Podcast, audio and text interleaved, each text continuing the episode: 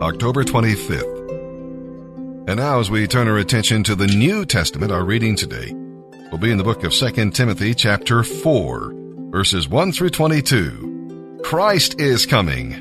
In view of this, we must know our task and be faithful to do it. Apostasy is also coming. Indeed, it's here now. Many professed Christians have no ear for the Word of God. They prefer religious entertainment and sermons that will tickle their ears instead of cut their hearts.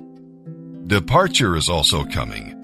Paul the apostle saw his approaching death as the offering of a sacrifice to God, the ending of a difficult race, and the gaining of a glorious crown. This is the victor's crown given to winners at the Greek Olympic Games. And help is coming. The apostle Paul was greatly disappointed when the people he administered to turned away from him and were ashamed of his bonds. He asked Timothy to come as soon as possible and to bring Mark with him. But best of all, the Lord came to Paul and encouraged him. No matter what his people may do, Jesus will never leave you or forsake you. And now let's begin our reading today in the New Testament.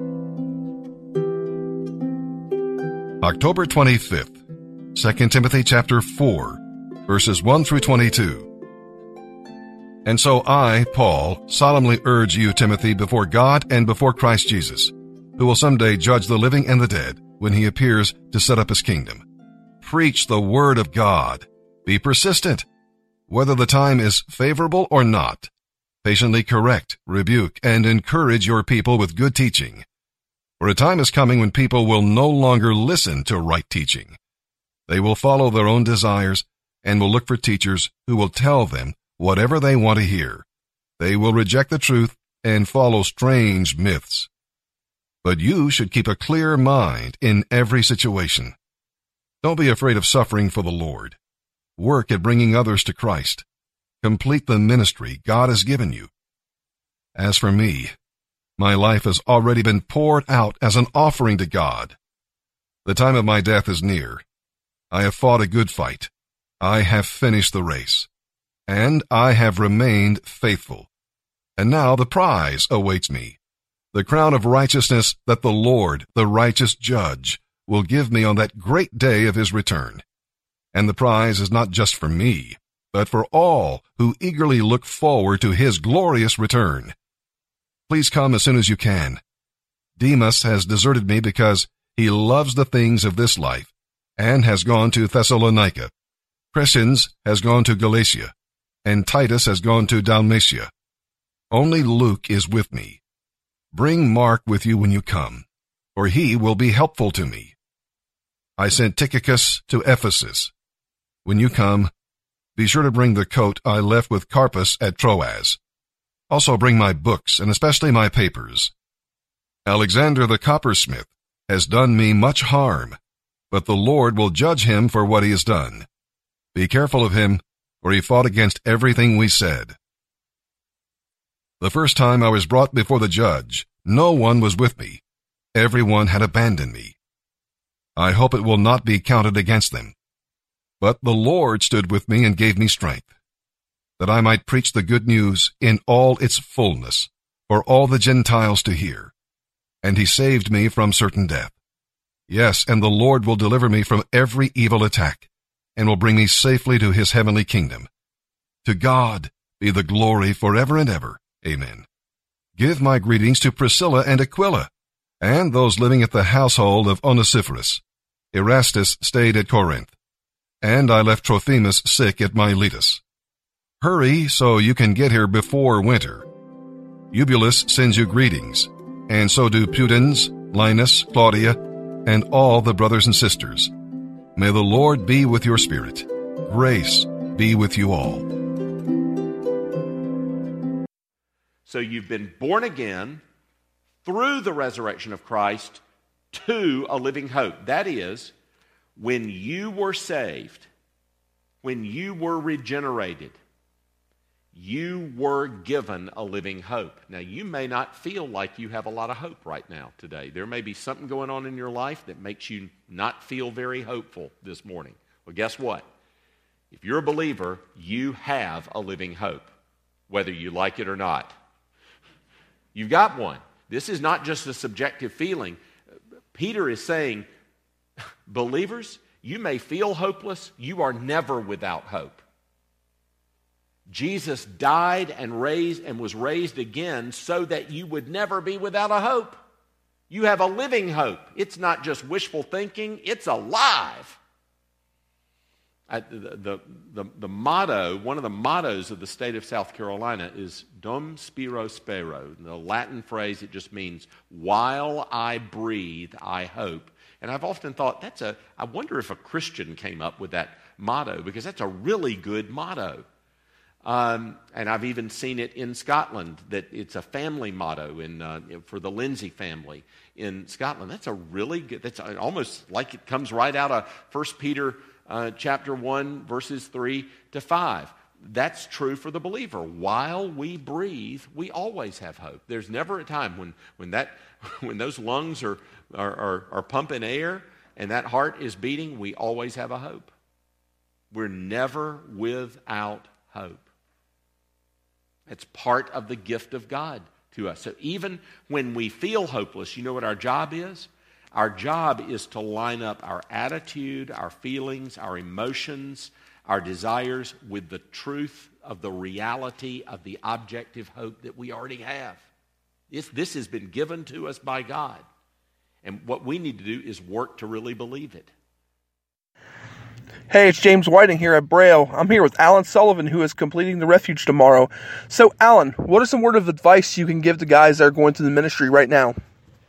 Uh, my advice is to stay calm and uh, close to the people that you've gotten close to. Um, be forgiving, understanding, and uh, try to look forward, um, plan some things out because it does come, the end comes a lot quicker than you think.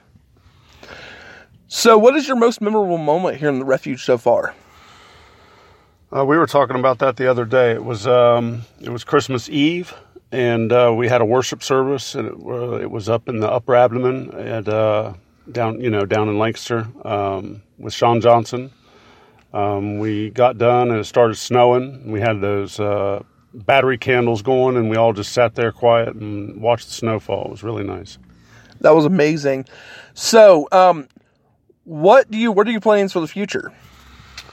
Um, you know, take it one step at a time. I'm gonna get a job at Franklin. Um, I'm talking to uh, some of the people there about a few positions. Um, I'm going to stay connected, um, come to the church. I'm in the 614 program, so I'm going to be living with Steve O.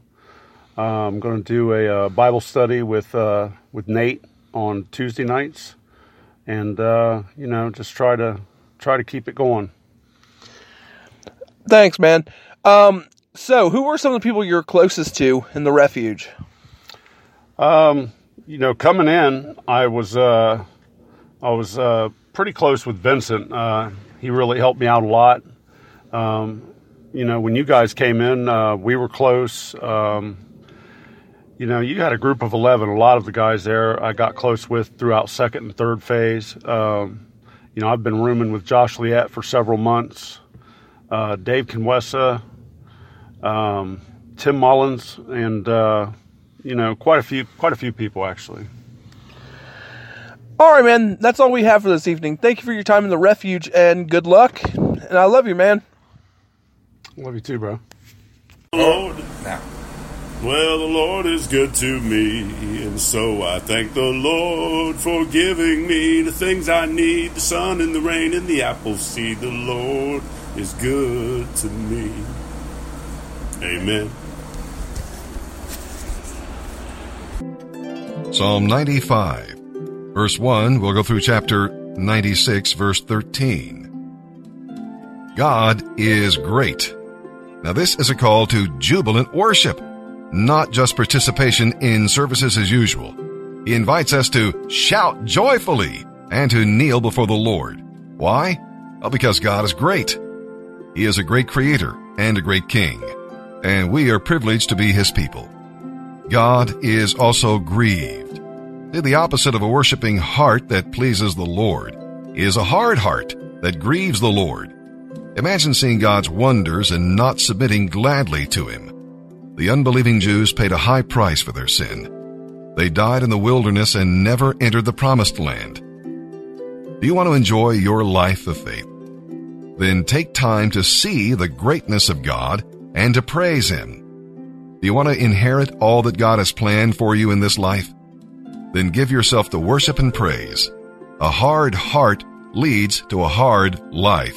So keep your heart tender before God. And in Psalm 96, we'll see an invitation. In this invitation to worship the Lord, we're given three admonitions. Sing to the Lord. Sing a new song because you've had a new experience with Him. Sing a worship hymn because God is glorious and great. Sing a gospel song because the nations need to hear the good news of salvation. Sing a song of victory and reveal the strength of the Lord. Sing a song of devotion and reveal the beauty of the Lord. Give to the Lord. Give him glory with your lips and heart, and give him offerings with your hands. God does not need your gifts, but you need to bring your gifts to God. He deserves the best. And finally, look for the Lord.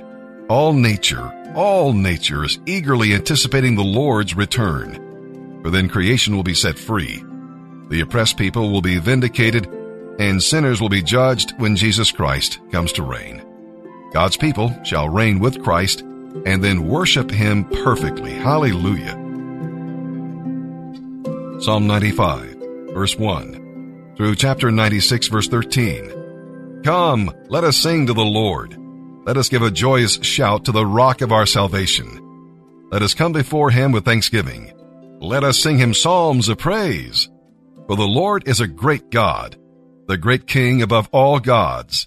He owns the depths of the earth, and even the mightiest mountains are his. The sea belongs to him, for he made it.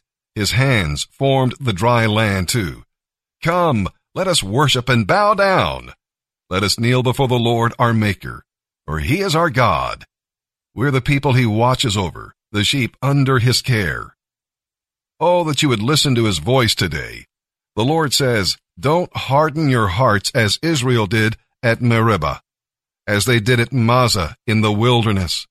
For there your ancestors tried my patience. They courted my wrath, though they had seen my many miracles. For forty years I was angry with them, and I said, They are a people whose hearts turn away from me. They refuse to do what I tell them. So in my anger I made a vow. They will never enter my place of rest. Sing a new song to the Lord. Let the whole earth sing to the Lord. Sing to the Lord, bless his name. Each day proclaim the good news that he saves publish his glorious deeds among the nations.